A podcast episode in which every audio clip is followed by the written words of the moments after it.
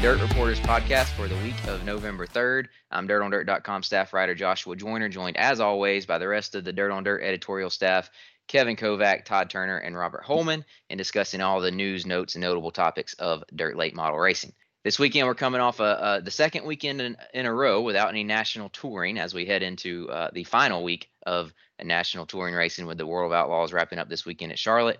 Uh, like I said, we're coming off two the second week in a row of these kind of late season special events that, that uh, you know some of them long running and traditional, um, some of the new ones popping up, and we're going to kind of talk about uh, kind of where those events are fitting in on the schedule uh, as all these national touring schedules and payouts and everything expanding, how it's affecting these late season traditional spe- unsanctioned specials we usually see. Thought it'd be a good week to discuss that. But uh, first, a quick summary of this past weekend. Uh, we saw Brandon Overton get back in the win column, continuing his chase for a million dollar season, which I think uh, Kevin Kovac's going to have an update on uh, on that for us later in the podcast.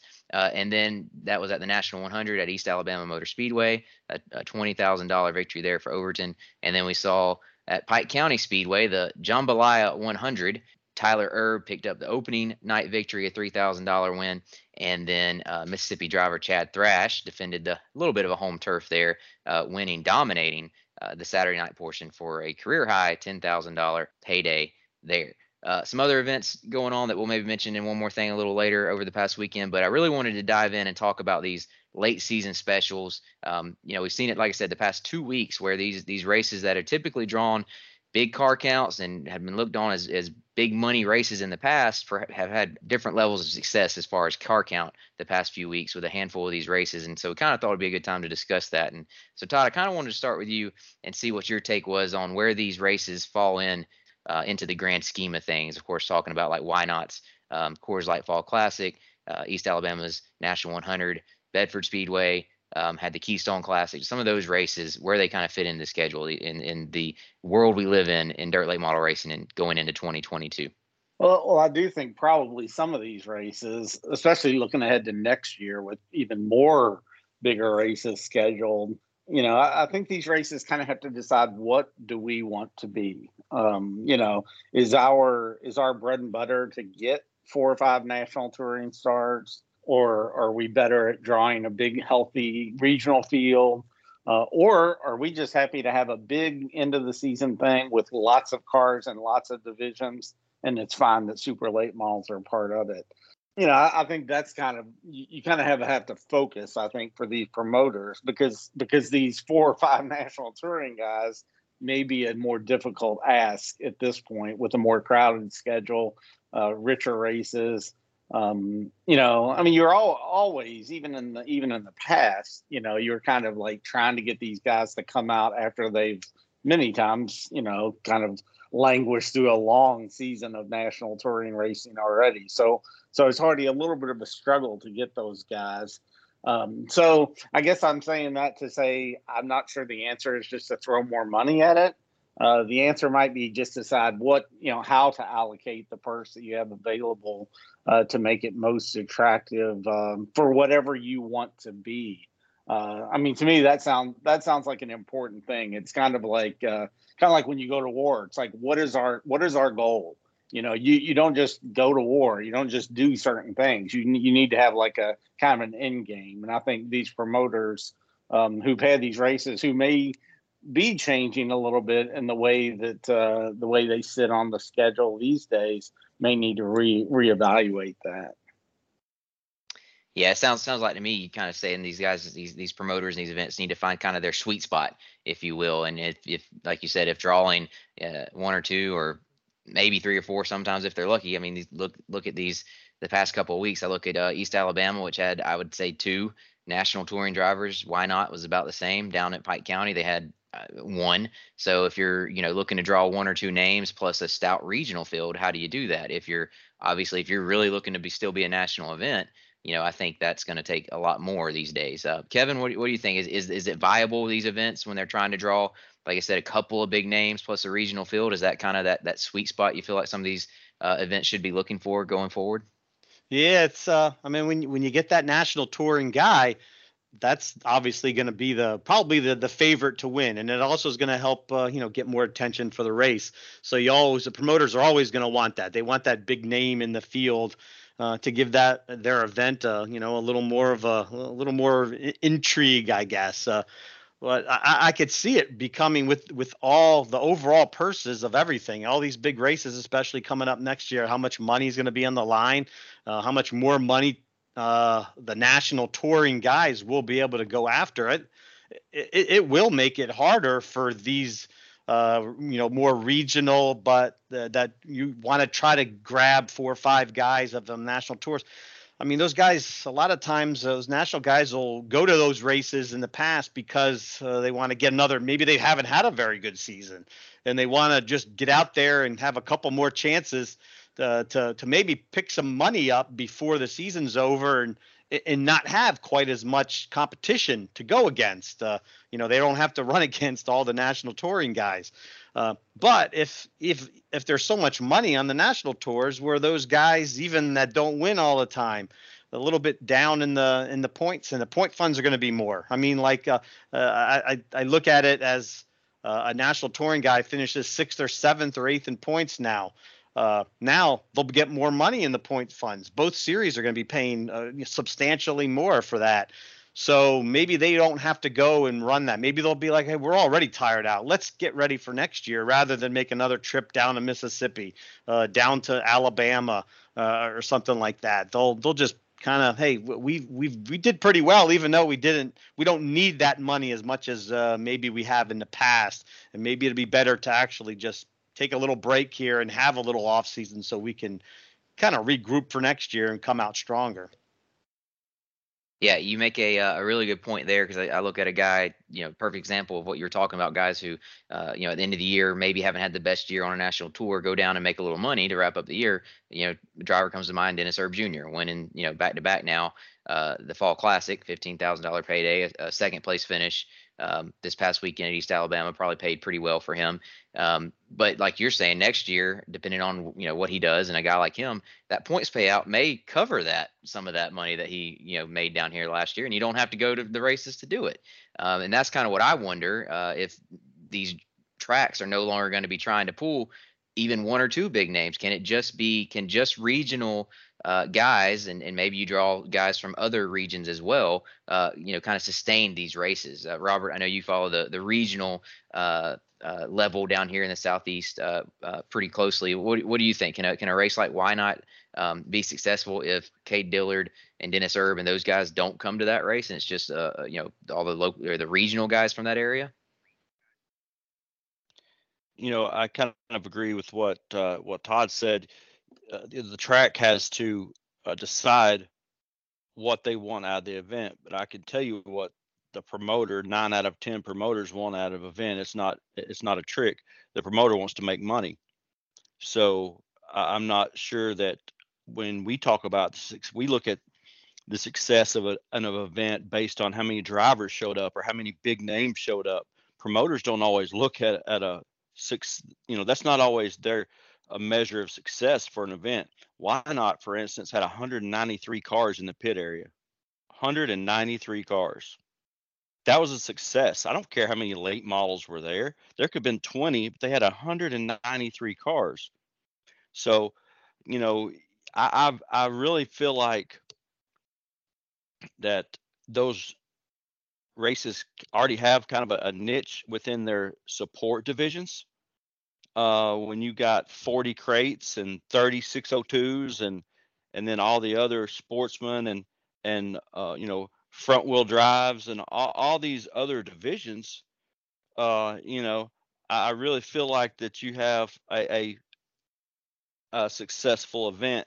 And I think that if you can get three or four of these touring super late model guys to show up for your event it's just icing on an already pretty tasty cake. I mean, that's that's kind of the way I look at it. I just feel like the the name of the game is to make money so you can sustain the event, sustain your track, sustain your series, whatever it is moving forward. And, and it's it's all about getting people there, not necessarily how many super late models. Because my thing is this: years ago, there was maybe a cadet class or a sportsman class or a you know, be modified or whatever you call these these the secondary late model class. Now it seems like there's three secondary late model classes. So before, when we were getting 60 super late models, well, there might have been 30 in the support late model division. You got 90 cars. Well, now you've got four late models type classes. You've got 120 cars like that. So you really have more. They're just not all super late models.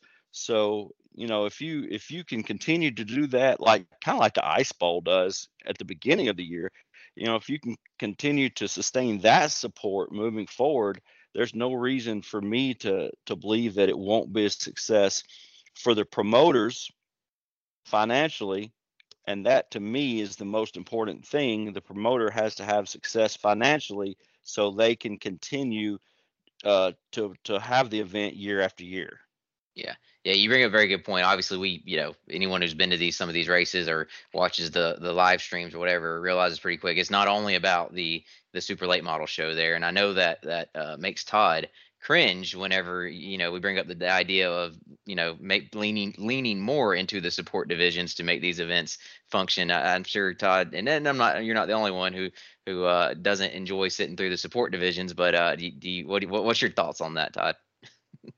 Well, I, I agree with Robert. If the promoter's got to make money, and if that's the way to it, that's that's fine. But you you definitely um, you degrade your super late model uh, division, or you know you you you are you are less of a big race if it's crowded with lots of other divisions. And then you know I uh, uh, yeah, but if but if that's what you got to do, make money. Like I said before, you got if you're to pick that's what you're to be, then that's fine. What you're to be.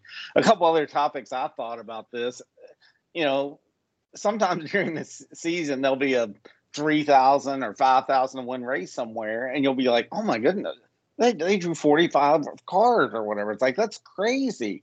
But th- but there is sometimes that thing where you pay a little less or you aim for a different style of, of racer where you do draw more cars. Now, I'm not sure that's going to be a for sure win-win for you, but there is that there is that that as you said sweet spot where sometimes if the purse isn't so big on top and it's more of maybe through the field and a, and a certain level, you can you, you can draw more cars and, and that way you are going to draw more money in the pits and such. Uh, that's tricky to do. I think tricky to pick out. Uh, and then another topic, uh, you know, and I, I, don't know if we can uh, evaluate this or know for sure until next year. So, in some ways, if you have so many more, you know, 30 and 50,000 to win races next year, so many very, very much, so many more races at that level than we've had before, does that mean that if if a lot of these ten thousand and fifteen thousand dollar to win races still hang around, on the same weekend as a fifty thousand dollar win race, those those guys who maybe have won those ten thousand wins maybe at the fifty thousand win. So are we going to see where that next level guy kind of, you know, comes up, and all of a sudden these guys are there's lots of guys next season season winning ten thousand dollar races who didn't before because the competition, you know, it, it, basically everything is kind of stepped up a little bit. Maybe the trick, trickle down economics of, of, of dirt racing or something, but but where you can basically just every the stair steps have kind of adjusted, and maybe these guys, um, maybe maybe that guy who who normally would be competitive at a five thousand dollar to one race, all of a sudden is now competitive in the same way at every ten thousand dollar win race. Uh, I think we'll have to see on that next that next year, but that but that interests me to see what what this does to these fields about where these guys decide to go. I think that uh, I think to some extent, Todd, you make a really good point there. I think we're already seeing that. I mean, how many guys have we seen get career high paydays in recent weeks? Uh, Chad Thrash, ten thousand at, at Pike County. Um, uh, Corey Hedgecock at uh, 411's big race there. I think 15,000 was a career high for him. Uh, and uh, Max Blair career high. Like I, you can name every weekend. It seems like since I, I mean, I, would have to go back and look, but since I can remember, there's been a career high winner of these guys that you know their names, you know they compete on the regional level. All of a sudden, now they're winning 10,000, 15,000, 20,000 to win races. Uh, you know, and, and that's is that going to become the new norm as those national guys kind of scale up out of these uh, these these bigger regional shows is the regional level scaling up to where you know 10 15,000 to win is is more the new norm at least especially for these you know later season races another to, uh, thing you mentioned Todd about the sometimes you'll see a, a lesser paying race draw a better field or more cars at least than a higher paying race perfect example of that Senoia with their Michael Head Jr. Memorial I remember going there and they had I, I want to say it was 39 or 40 cars for the Southern All Stars, um, you know, 5,000 to win show, and then they come back and have the World of Outlaws, uh, you know, um, I think a month and a half later, and they only get 32 cars. Um, you know, those regional guys, I you know, I literally was at both races and looked around and I said, "There's you can you know you can see the guys that didn't come." For this Outlaws race compared to the the Southern All Stars race was the regional guys. You had some extra national touring guys, probably scared those guys away a little bit. Um, so that's another you know level or an idea that uh, that promoters are going to have to adjust to. And I think is there any you know issue there, Kevin? I'll kick this one back to you. If you do draw eh, you know those national touring guys, or let's say they stop coming to these races, do you see the are we going to maybe see the fields increase because those regional guys are more likely to come, uh, knowing they don't have to compete against national level competition? Well, I, I think it would be maybe it's maybe it's a good uh, way to position themselves for these promoters to make these races kind of late season races like this, like like the Whynots and the uh, the the Bedfords and and Pike County this past weekend, all, all the National 100 even I guess, uh, to, to position themselves as more big regional events. Don't get into some arms race here to keep paying more money and make it 25,000 to win, 30,000 to win. Like Bedford, I think they'd get the same field if that race would have just stayed at 15,000 to win or 12,000 to win and then just redistribute that and make sure everybody gets a really pretty good payday that's getting in that race, you know, maybe even a little bit of tow money instead, you know, uh, to, to get it. I mean, there's 43 cars for Bedford last week and, uh, and, and one guy made the five figures. Maybe, you know, you could, you could really make that a nice easy breakdown, you know, and, and spread it around because uh, I mean, uh, you look at the National 100 this weekend. Uh, that had to. They know Brandon Overton's going to it. I mean, who? I mean, I don't know that we we don't have the the percentage win thing that they have like every play in an NFL game. This guy is the expected win percentage. I mean, what was the expected win percentage of Brandon Overton going down to the National 100? I mean, most of those guys were probably thinking, I mean, unless something really he gets bad luck and he's not breaking down much, it's probably going to be for second. You know, I mean, that's how good he is. And Dennis Erb will probably be the other guy that's going to be right in the mix to win. And it seemed like that's exactly what happened. And uh, and, and there's not going to be, I, I say, like especially th- this next year, this year, next year, more money, longer weekends for all these national tour races all year long. Drivers are going to be worn out too. I mean, how long? How they don't? I don't think national tour guys are. It's going to be naturally if you keep the purse from going up real high and you just load it with all these other divisions that are going to be on the field uh, on the program with uh, with these races. National guys aren't going to want to sit there and, and after this long season, you think they're going to want to go there and just sit there all weekend and wait until like the national 100? Like Brandon Overton even said it. This is a long weekend. I don't think he'd go to it if it wasn't like something ingrained in his southern uh, racing, you know, background. He thinks it, it, still means something to him, but you've seen like oh, there's not many national guys that go to that now. It, it's they don't want it, it. was better this year. It didn't start at 11 o'clock or 10 o'clock on Sunday night, but it still started at what seven to eight. It's still pretty late makes it a long day, and I don't think those guys have the patience after a long season that they want to want to do that. And um, I, I say, you know, maybe maybe some of these promoters too to to give it a little spice don't go after the biggest national tour. I mean, I, I, don't even know how many promoters actually go out there and like really try to attract drivers anymore. It's not like they're calling up. I I, I don't see it a lot anymore. You back in the day, that's a man driver promoters are out there busting, you know, down the phone lines to try to track something. Maybe maybe they attract try to get us a couple guys from the Midwest that are you know the Jason Fegers of the world, maybe a Ryan Unzicker or something, and maybe the guys from a, uh, a guy from the Northeast that a Ross Robinson or somebody like that. All the five or six guys from a couple different areas, bring them down to your race down in Mississippi. It makes it more interesting without even having these, uh, you know, the national guys there. Probably going to be winning the race too. yeah, I think that's a, a, really good point, and I know someone who would probably agree with that is is Robert Holman, um, who Robert, you've been a proponent of spreading, you know, as we get bigger payouts, spreading them out through the field. Do you think if that, you know, for these races, perhaps that is the sweet spot for these guys? Instead of jacking up the the to win purse, let's put that money back through the field, make it where these regional guys not only are racing for a good, you know, on their scale, a good payout to win, but also, you know, good money, uh, just to make the show. Do you think that's, uh, you know, kind of where these these events should head? Man, we don't even have enough time to get me on my soapbox about these top heavy purses. I mean, they're just they're ludicrous. When you know you got 30 guys that pay the exact same money to come race, and I know somebody's got to win. That's I'm not saying oh the the first place should pay a thousand and last place should pay five thousand, you know. But you know my thing is is it costs money to get to these shows. So you want these guys to come back next weekend, next year, whatever, you've got to pay them and and you can't pay the same amount of money from 10th to 24th. That is first of all that's terrible for fans cuz cars start pulling off the racetrack and it's terrible. It's just not good racing and it's it's you don't have any incentive to stay out there. But to to your question, I definitely think that this the that money should be if you've got a a twenty thousand to win race, that race needs to pay a thousand dollars to start, eight hundred minimum, and then it, needs to be graduated up through there where people get get money. Um, and I'm not, you know, I'm not a socialist. I don't think that everybody should get the same amount of money. You know, I'm not. I don't want to be thrown under the bus, you know, in that regard.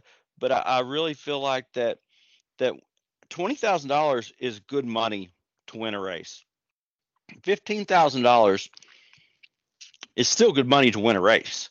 You know, you're looking at that'll freshen a motor. But I think that for these traveling guys and these national touring guys, 15,000, 10 to 15 is about it. You know, I mean, you can't get much lower than that for these guys if you want to draw them at all. I mean, you've got to have that. Now, if you look at it, it seems like the the trend 5,000 is kind of the new three thousand. You know, five thousand is where three thousand used to be in terms of these regional guys, and then and then ten. I'm not sure if ten is necessarily the new five. Uh, you know, but it's close. You know, 15 is still good money though. One of the keys though for these guys that don't reason they don't want to come to these races is, you know, and I know that they'll probably throw mud clods at me when I see them next. But these national guys have gotten spoiled from these no longer having to go to two day shows like we used to 10, 15 years ago or 20 years ago for 10,000 to win. You've got a lot of single day shows for 10, 15,000 to win, maybe a few even for 20. Whereas you go down to, to Whynot paid only 15 to win. And that was a, that was a two day show. And if you go practice, all of a sudden you're there three days, just like, you know, the National 100 was 20. But if you go practice, you're there three days. It does make a long weekend and you are only getting one payday. So you might want to consider if you're going to only have a two, if you're still going to have a two day show, you do need to start bumping that purse up to get those guys there because they don't want to come to a two day show anymore and sit there all weekend for 15 to win when only one person is leaving with the 15 and the other person is leaving with eight, nine, or 10, whatever for second or less, you know, 7,500 if you split it in half like a lot of folks do. You know, that's that's just a long weekend and and all these other long weekends on the national tour you know have a five and a five and a 30 or a five five 20 you know they they're having those races even though it's a long weekend that we all kind of you know mumble about and grumble about they're at least getting paid on those uh, on those prelim nights. Whereas these other races you know the national 100 uh Whynot you didn't get paid. Pike County did have a 3,000 to win race, you know, ahead of their race, and I, I, can't remember about Bedford, but I don't think they I don't think they had a prelim pay. Yeah, yeah, they didn't have a prelim pay. So you know that's that's another thing right there is you've got to you've got to take in consideration time, how long they're there, and you've got to spread the money a little bit to get those guys yeah, I think that's a, definitely a, a, good point. I, well, I think Bedford had prelim features that paid is what, what it was, and I've seen a number of events go to that where either the I think uh, one of the, was it Richmond Kentucky had a one of the Kentucky tracks had a race this year where they had heat races that paid like a thousand to win. So um, you know, there's at least some incentive for being there for two nights. But yeah, I think the traditional two day show with only one payout is really really tough especially for those national level guys but uh, a lot of good stuff there. I'm not sure if any race promoters track promoters listen to our podcast but if they do hopefully they can um, take a little bit of that and use it as they will because uh, I, I, do personally enjoy these late season races you know go into them. You know it's just something something different about this time of year as the weather starts to cool off and these bigger events and and that feel more like a, a whole weekend event you know going to and camping and all that um, and i will say one other thing before we wrap up this part of the conversation is there's always the the idea of maybe looking at doing i mean i hate to lose a super late model race to a you know a crate race or something else but you know i look at like alltech had uh, 70 something cars for their uh, Powell Memorial, you know, 26,000 to win and had a bunch of people in the stands. Really felt like a big event, although it wasn't a super late model event. That may be something other place, you know, events need to explore a, a way of, you know, if, if, if your goal was having a bunch of late model cars for the main race, I, I don't know, but something to keep in mind. But speaking of big money races and big money wins. We uh, I think we've at this point are all aware that Brandon Overton has a uh, a fairly special season going, and and one thing um, you know, and seeing him win at uh, East Alabama this past weekend and picking up the twenty thousand dollar payday there, uh, I think it still keeps alive his chase for a million dollar season as we head into Charlotte here, and then of course he's going to Vegas, and there's a, a couple of other uh, you know bigger paying races uh, in November that he could choose to go to to kind of pad the stats there if he's still chasing that number. But Kevin, can you? I know you were you were mentioning you had kind of some stats there. What's the update? Where's he at, and is he going to be able to make it to that that million dollar elusive million dollar season uh, before uh, the end of the year here? He's he's close. He still has that uh, definitely in in the uh, realm of possibility here, I guess he's got 29 wins now. That's uh, you know, and and pretty just one away from 30. I mean, this year, and uh, and for his wins, he's won six hundred ninety-five thousand five hundred seventy-five dollars. That's just strictly wins, base purse. I mean, probably got a little bit bonuses in there too, but but that's base purse of what he's won. And I checked with his car owner David Wells yesterday just to again double check. He's had a little kind of running tally there of, of a chart that he uh, he had showed me the last time was that uh, Eldora after he won the uh, the world one the, the, that world 100 on that Thursday night. Um, he says right now he doesn't have it exactly up to date, but it's right around after the national 100. He's about eight hundred eighty thousand dollars total that he's won this year. So I mean, he he's he's close. He's he has definitely has a chance. I mean, he has this coming weekend, the World Finals. Uh, I mean, those are you got those two races, which um, if he if he would win both of them, I mean that's another uh, uh, twenty four thousand dollars he he puts himself at. I mean that puts him over nine hundred thousand uh, dollars if he gets it. And then next week, uh, Las Vegas, he's running for one hundred thousand dollars in that race. Gets fifty thousand. He's run those other two uh, racer racer uh, uh, XR series events. Uh, so that'll give him double the 50 grand win that he would get at the Duel of the Desert in uh, in Texas, and I mean in uh, excuse me in Las Vegas.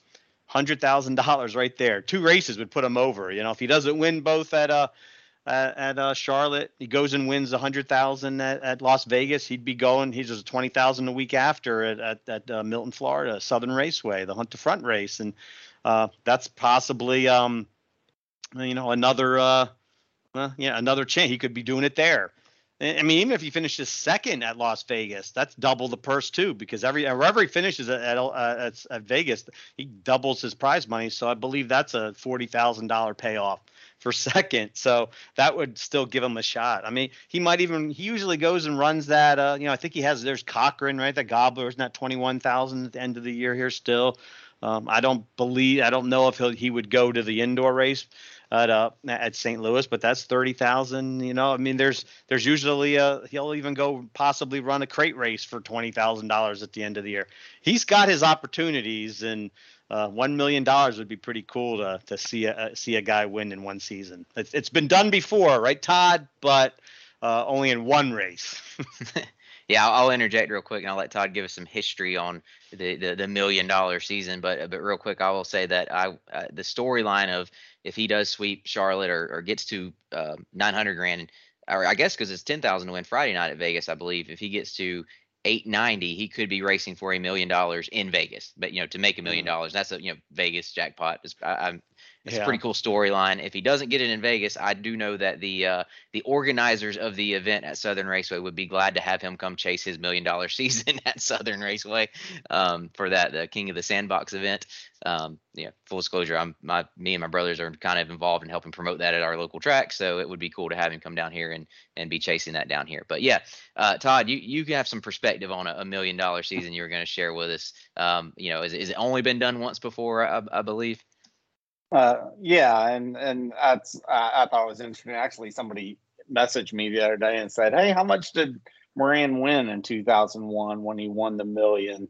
And and we'd have to ask Don. I'm not sure if Don had those records of his non-winning paydays, but he only had fifty-eight thousand dollars uh, in other winning purses. And I would say in most in most seasons, it would be unlikely he would have had you know more than 30,000 in you know his runner his his uh, non-winning purses or you know probably not. So so maybe he made he, generously 1.1 million you know uh, all of it you know being in that one one race so i don't know Eh, you know if if if overton gets that far we may have to dig into that because that is pretty pretty interesting to see who would have the winning this race and just to be clear, I think the Friday race in Vegas is now 25. That was originally 10, but it is up to 25, which gives them a little more time. But what I want to see is I want to see Overton be at uh, at nine nine thousand, have a thousand uh, dollars shy, like on December 30th, and and be running like at Sumter, South Carolina, for like some kind of like 602 crate race, and and that'll put him over the top, and it'll be huge. That that would be a very interesting race if or interesting scenario if he's right there at the edge and needs you know some little paying race to get him over the the hump there of a million dollar season. But either way, it's truly historic. Uh, I mean, we've obviously talked a lot about how historic his season is and what he's accomplished accomplished this year. But uh, it's, it is truly historic if he is able to get to a million dollar season. I feel like that could change like the the the significance of that obviously could change as the sport continues to grow and more and more money on the line. Um, but for him to be, you know, really the first one doing it or trying to do it, other than Moran, of course, with the the one million dollar win that pushed him over it all those years ago, it is it is truly historic and, and kind of fun to talk about and watch uh, as we come to the end of the season here with all these big races. Uh, speaking of big races coming toward the end of the season, we got a uh, a big event this weekend, of course, with the uh, dirt track at Charlotte hosting the World of Outlaws World Finals. Always a fun time down in North Carolina to to wrap up the World of Outlaws season. Brandon Sheppard has the World of Outlaws title wrapped up, so that's not a not a points battle going in there as far as the championship to keep an eye on, but plenty of other storylines to watch besides uh, besides that, and of course also Overton seeing if he can get closer to that that million dollars. What are some uh, some other storylines that you guys are following as we head into Charlotte? Uh, Robert, I'll uh, start with you. What's something you got an eye on? Well, we had uh, we had talked about or, or chatted about guys who've never won at, uh, a World Finals race at Charlotte there, and uh, each one of us during our fast talk this week kind of pinpointed a guy, and, and actually the guy that I that I pointed out to is Chris Ferguson.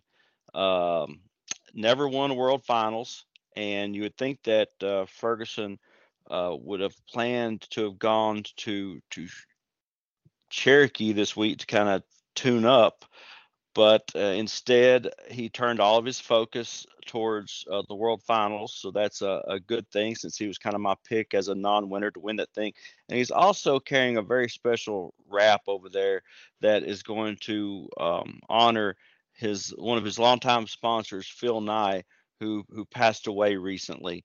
Uh, I think that's really cool, and I can't wait to see that wrap un- unveiled. And he's really looking forward to it, uh, to getting over there and and uh, and honoring his his buddy and his friend that that he lost this year. So that's that's one thing. Not only the wrap itself, but I'm looking to see if if a first time winner can break through. And and uh, so I'm riding riding with Fergie this weekend.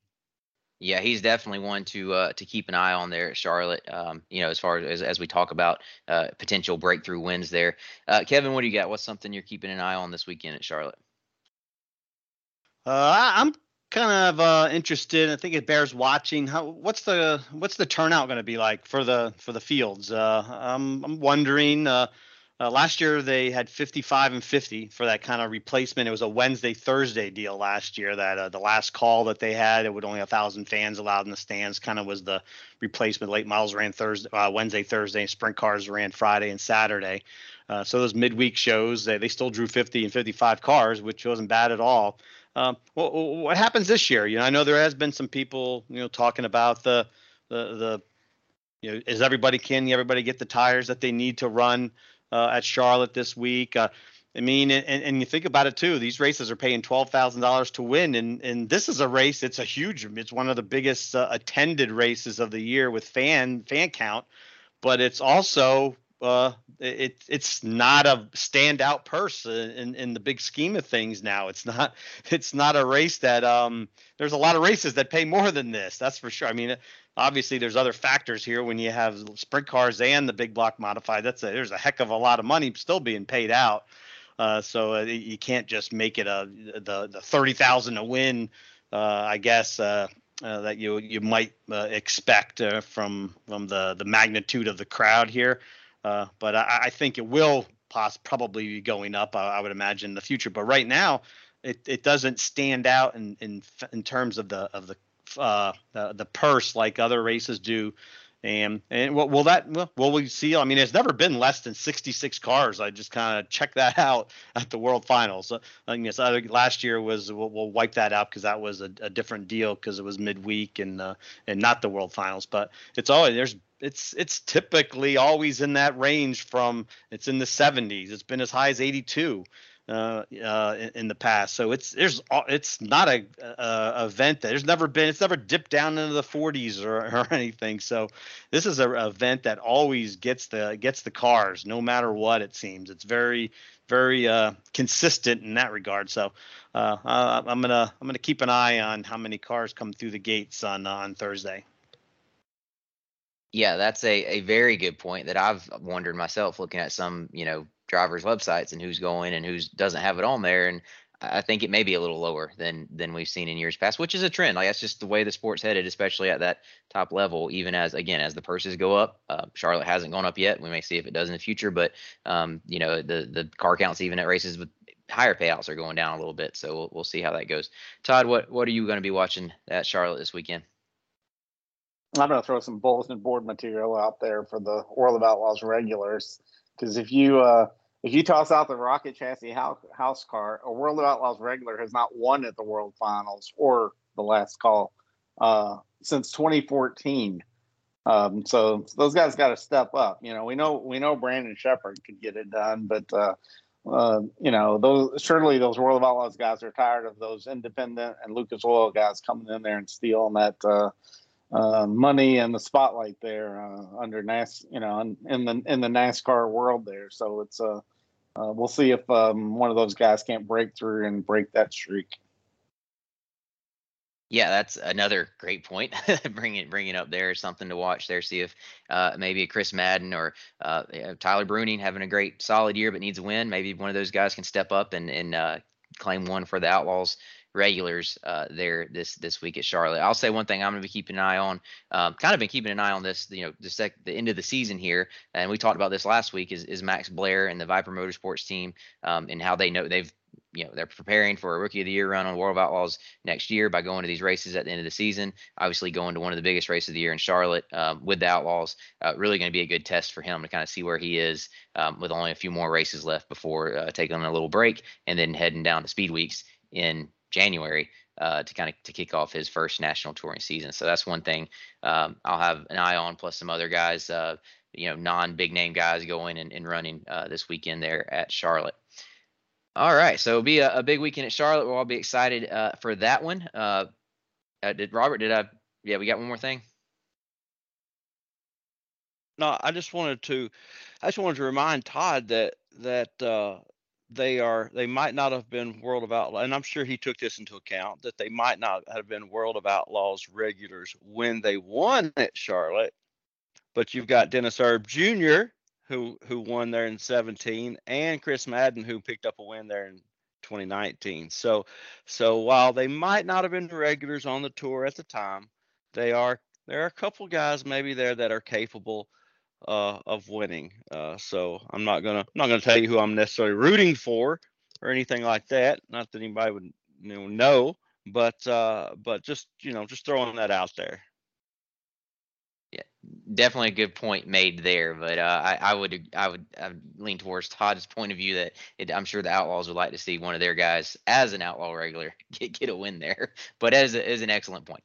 Um, all right, I guess that'll uh, we'll, we'll head towards the end of the podcast here and wrap it up like we do every week with our one more thing segment. And uh, for that, I will start with Todd. Todd, what do you have for one more thing this week?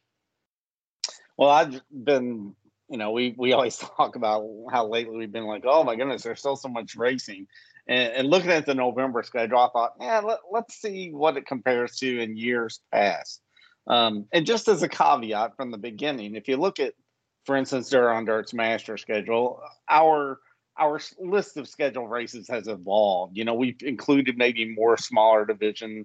Uh, you know, there's more crate series, for instance, now than there was years ago, and different things. So in general, I think we put more on the schedule than we would have years ago. But I still looked up some numbers, you know, just to compare, and it's interesting to look at. Um, from 2000, 2000 to 2002, over that three year stretch, the our master schedule averaged 13.3 races in November.